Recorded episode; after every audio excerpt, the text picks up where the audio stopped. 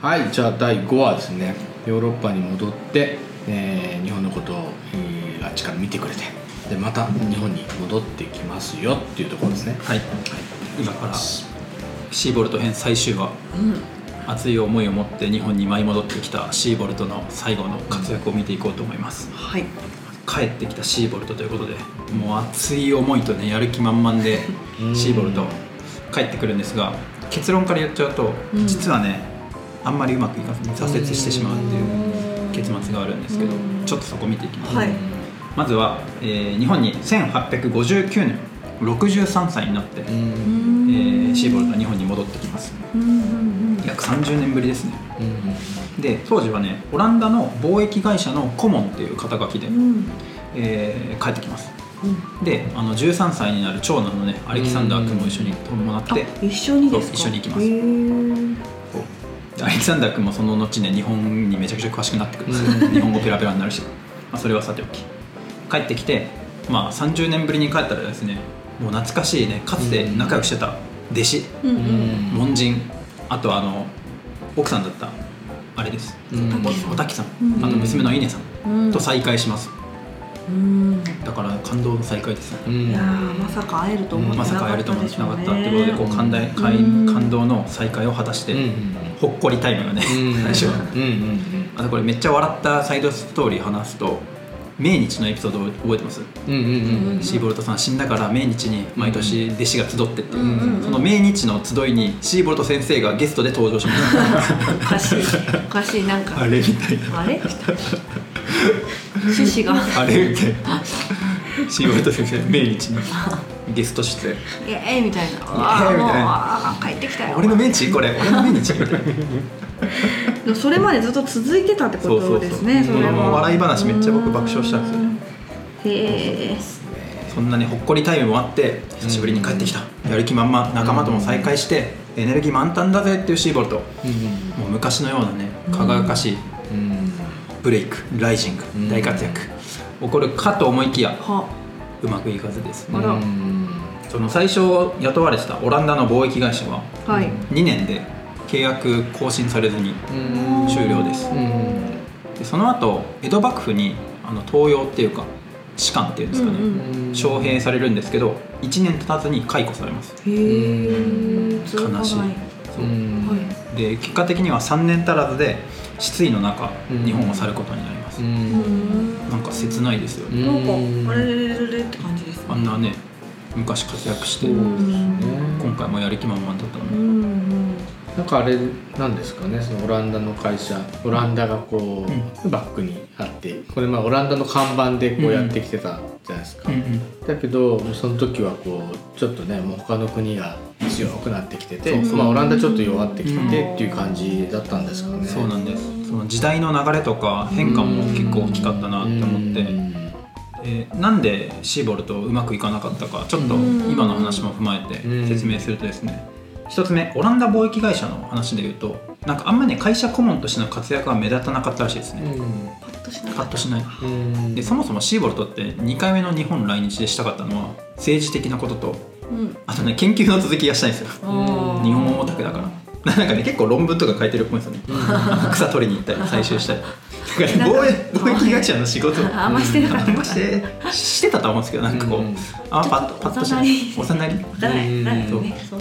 なんかねそそんな感じがありましたね。ああなるほどです。それは。なで契約打ち切りで。で江戸幕府にその士官士官というかまあ招聘されるんですけどそこで問題になったのがそのシーボルトの考えがあんまねオランダ本国の政策とかと一致しないらしいんですよ。うん。ちょっとズレがある考えが。うん。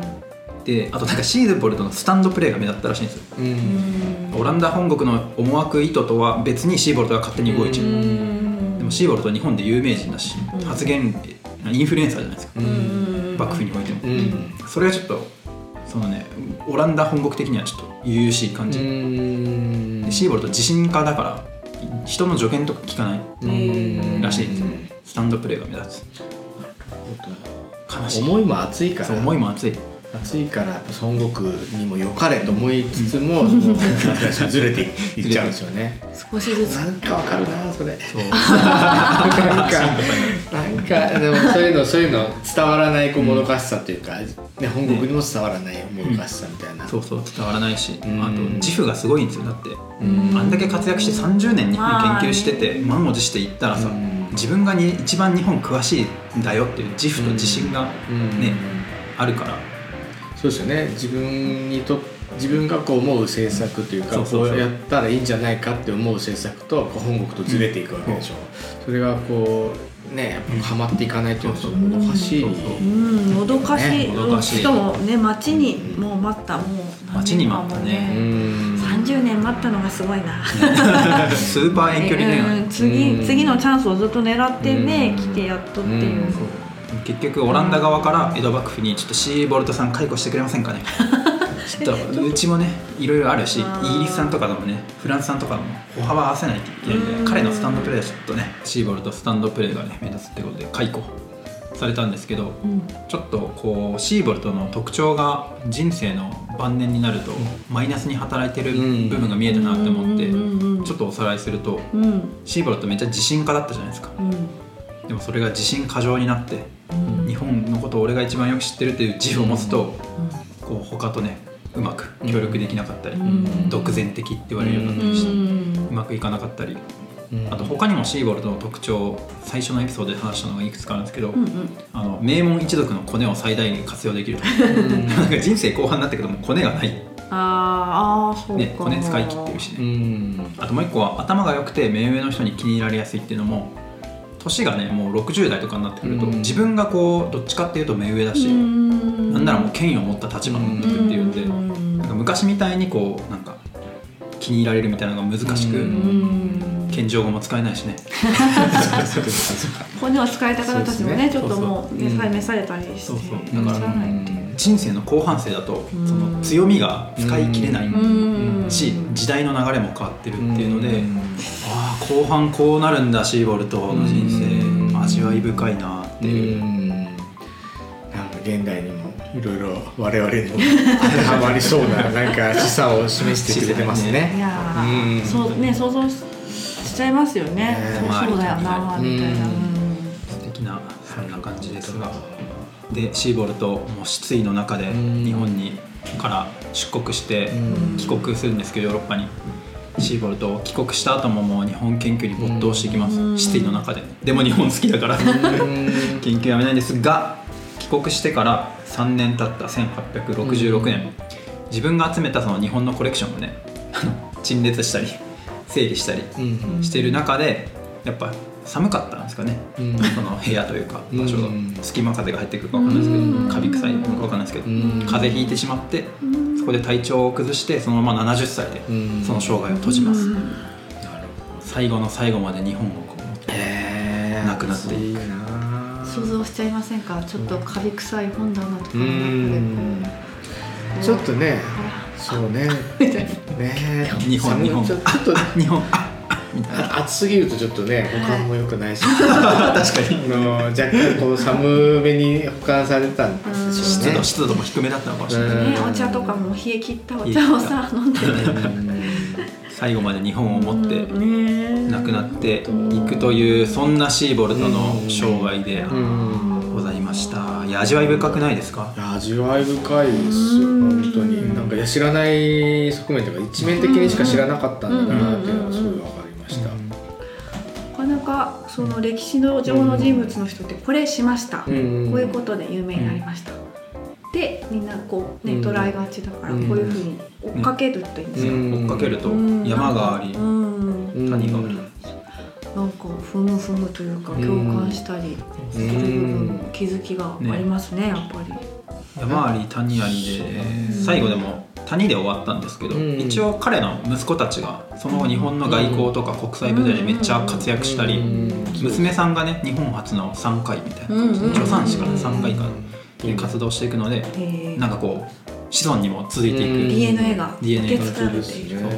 なんか山あり谷ありなんですけど、うん。To be continued シーボルト一家みたいなのもあるっていうそんな感じでした、うん。なんか僕あれですねスジボルトさんそのなんかプレイヤーでずっといたかったのかなみたいな。なんていうの監督さんにとかマネージャーさんっていうかそっちの方じゃなくてもうずっとこう選手でいたいみたいな。現役。うんそうそう。マネージャーできない人みたいな。そうそうそう。そう年齢がちょっといってからだとちょっともうなんていうかなあの取締り側っていうふうに回った方がうまくいくこととかあるじゃないですかちょっと引いてしてあの下の人にこうやってもらって立てていくみたいな感じ。それはできずにそこもやっぱ下の人たちを立てる健常健常がまたできできなかったできなかったのかもしれない。育てるみたいなそうそういう勝負になるかもしれない。かもしれないそれがやっぱ良さでもあったかもしれないなって思いました。ねいや良さですね。ねでも最後までシーボルトうん。らしい。というか、こう自分にうん。心に嘘嘘偽りないというか、うん。確かに。なんかそういう感じで生きてたのかなすごい幸せだったんじゃないのかな、うん。いやめちゃくちゃ幸せだったと思いますよ。うんうんうん。あ好きになっちゃいました僕。だってもうシーボルト。目がハートに。なってうん。いや僕も今回のエピソードうん通じてめっちゃシーボルト好きになりました。なった。もうこれ本シーボルト通り通る時あれっすね、当踏みしめ踏みしめましょう。シーフメイシメよこうん。はいはいこ歩いたんやなシーボルト。ううん。んなんかね本当ですねそう思うと。本当いいな。そうそう。かちょっと命日調べて みんなでやります命日。あいいっすよ。やりたいですね。いやーいや本当本当一面的でした僕が知ってるシーボルトさんの印象。面白い話でしたね、あと皆さん忘れてるかと思うんですけど冒頭に戻って今年来日。あ。200周年ですからね。あーなんかあるんですかイベント。ー多分いろいろイベントをやられると思いますし、あの鳴滝にあるねシーボルトのその記念館資料館、うんうんうん。博物館かな、うん。ありますので。はい行ったことありますか？あります。あ僕もありますし。はい。うんうん。あのお庭がすごい好きで、ね素敵な、ぜひリスナーさんにもねね行ってみてほしいですね。本当ですね。我々もちょっとシーボルトさんちなんで、はい。なんかちょっと。なんか命日イベントします？やりましょうか。どうしよう花とか携えていっちゃいます。ああと植物だらけにして。うんるそうですね。そうあ手向けて。手向けて。植物を。うん、うん。なんかやりたいですね。うん。ーなんか近づきましたね今回。いやシーボルトさんっていう人グッドシーボルトに親近感を持ちましたよね。うん今までのあのお話しした人たちの中で一番 より、味わい深い、うん、近づいた感じがしうんよまかったです、す、はい。人間シーボルト。人間シーボルトの一生をうん。めくってみましたがそんな感じですかね、はい。感動しました。感動しました、うありがんとうございまあした。りがとうございました。ということで、うん。シーボルト編をお送りしました。楽しんでくださったらリスナーの皆様、うん。あのツイッターとかで感想を つぶやいてくれるとうんうんうん嬉しいです、聞きたいですね、はい。本当に聞かせていただきたい。お待ちしてます。次回のテーマは未定なんですがまた次のエピソードでお会いしましょう。ということでさようなさようなら